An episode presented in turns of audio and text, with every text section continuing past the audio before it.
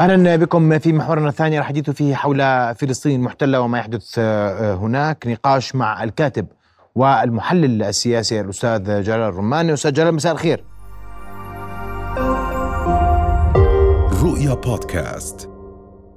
أستاذ جلال يعني بدي بدي أبدأ من تصريح الرئيس الفلسطيني الأخير الذي يدعو للاستقرار والأمن والعملية السياسية من جديد. يأتي هذا التصريح في إطار تهديد من المقاومة للاحتلال بان أي مس في رموزها آه، يكون له رد قاسي آه، اقتحامات مستمرة. هذا المشهد الفلسطيني إلى أين يتجه اليوم؟ الحقيقة أن الساحة الفلسطينية اليوم يوجد بها خطابان. الخطاب الأقوى والذي يمكن أن ينفجر في أي لحظة الذي يعبر عن خط المقاومة.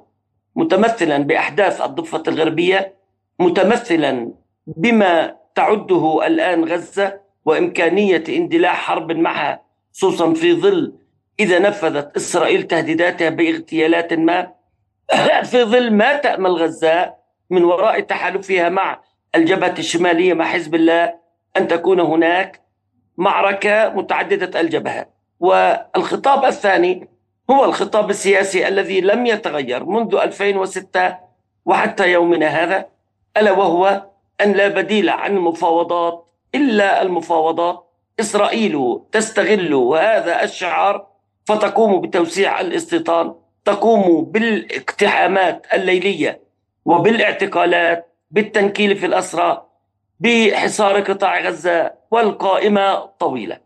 بطبيعة الحال في ظل فشل الخطاب الثاني أن يحقق شيئا للفلسطينيين في أن يخفف عنهم ولو قليلا من هذا التنكيل يكون الخطاب الثاني أقوى ومن هنا يكمن التناقض في الخطاب الفلسطيني الداخلي.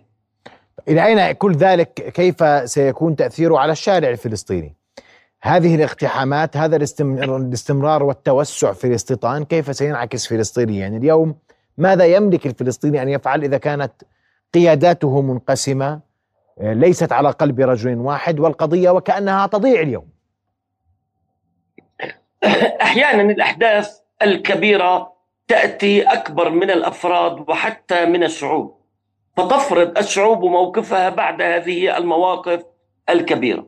الآن السيناريو الموجود والذي تتكلم عنه وسائل الإعلام الإسرائيلية كثيرا من أن خطا ما يمكن أن يقع سواء بما يخص الجبهة الشمالية أو مع غزة أو أن تقوم إسرائيل بعملية اغتيال ما أو أن تقع عملية فدائية كبيرة ذو بال في الضفة الغربية فيمكن أن تفجر الأوضاع كلها مراكز الاستخبارات العسكرية ومركز البحث القومي مثل آي إن إس إس منذ أشهر يحذر الحكومة الإسرائيلية من أن حربا شاملة يمكن أن تقع وتشارك فيها كل الجبهات.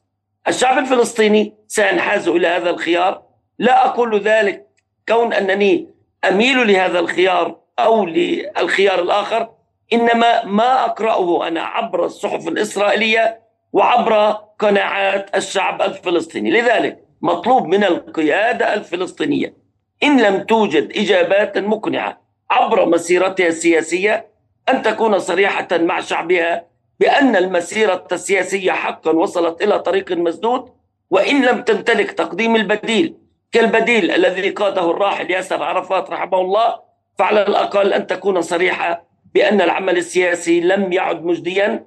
ويا ريت إنه هو صفر بل هو يستغل من قبل الاحتلال. كما ذكرت لك من أجل اعدام أي خيار لإقامة دولة فلسطينية عبر التوسيع لكن أستاذ جلال طب ما السؤال شو الخيارات؟ أمام السلطة لا أتحدث الطرف الآخر يتحدث بوضوح. الرد سيكون مزلزلا إذا كان هناك أي عدوان أو اعتداء أو اغتيال لأي من القيادات أو من رموز المقاومة الفلسطينية، لكن السلطة ماذا تملك من أدوات اليوم؟ هل هي أمام خيار حل نفسها؟ الرحيل؟ إلغاء الاتفاقيات؟ هل هذا ممكن غير ممكن دوليا فلسطينيا؟ أعتبر وجود السلطة خصوصا في الأبعاد الخدماتية انجازا للشعب الفلسطيني السلطة ليست مضطرة بأن تحل نفسها في البعد الخدماتي كجهاز الصحة جهاز التعليم أو حتى جهاز الشرطة الذي يعني الأمن الجنائي العادي. لكن في البعد السياسي نعم يجب على السلطة الفلسطينية أن تفكر بأن تقوم بتجميد كل الاتفاقيات السابقة وأن ترمي ملف الاحتلال في حضن الاحتلال. وبالتالي الاحتلال يدرك أن هذه المسألة لو أعلنت لو وجدت الجرأة لإعلانها. هذا معناه انتفاضة ثالثة.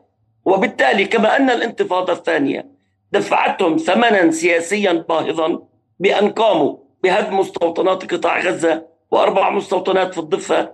وكان يمكن لو أن هذه الانتفاضة حوفظ عليها أن تنسحب إسرائيل على الأقل إلى الجدار العازل ليصبح هو جدار التفاوض في المستقبل.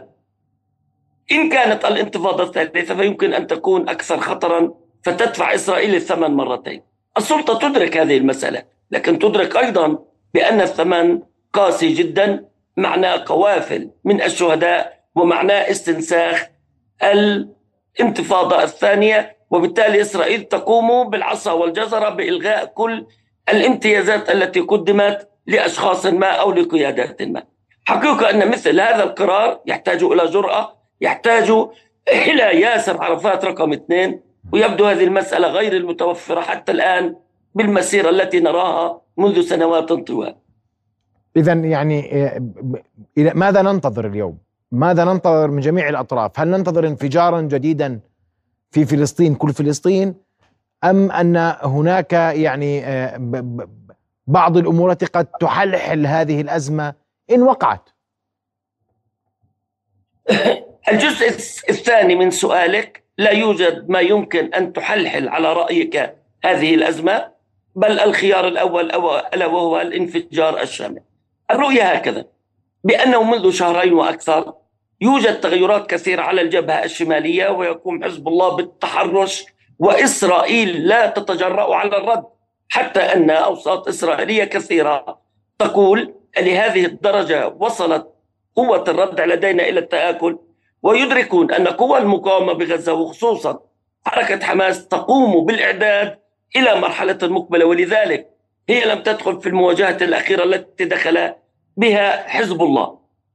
هذان المتغيران أو هذان الجديدان الجبهتان لديهما أمل كبير بأن الضفة اليوم مستعدة خصوصا بعد العمليات العديدة التي نفذت منذ بداية العام. والتي أدت إلى قتل 35 مستوطنا إلى أن تكون هي الجبهة الثالثة. ويوجد تحليل إسرائيلي خطير حيث أن مواجهات 2021 مواجهة الشيخ جراح المسجد الأقصى فلسطين ال 48 الحرب على غزة قد أكدت لديهم أن فلسطيني ال 48 الذين يعيشون داخل ما يسمى بالخط الأخضر هم اليوم أكثر ميلا إلى الإشتراك بالمقاومة مع إخوانهم في الضفة وغزة.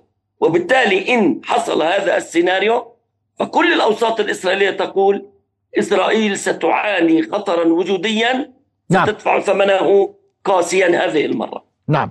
أشكرك كل الشكر الكاتب والمحلل السياسي. كنت معنا مباشرة من فلسطين الأستاذ جلال رماني شكرا جزيلا لك. رؤيا بودكاست.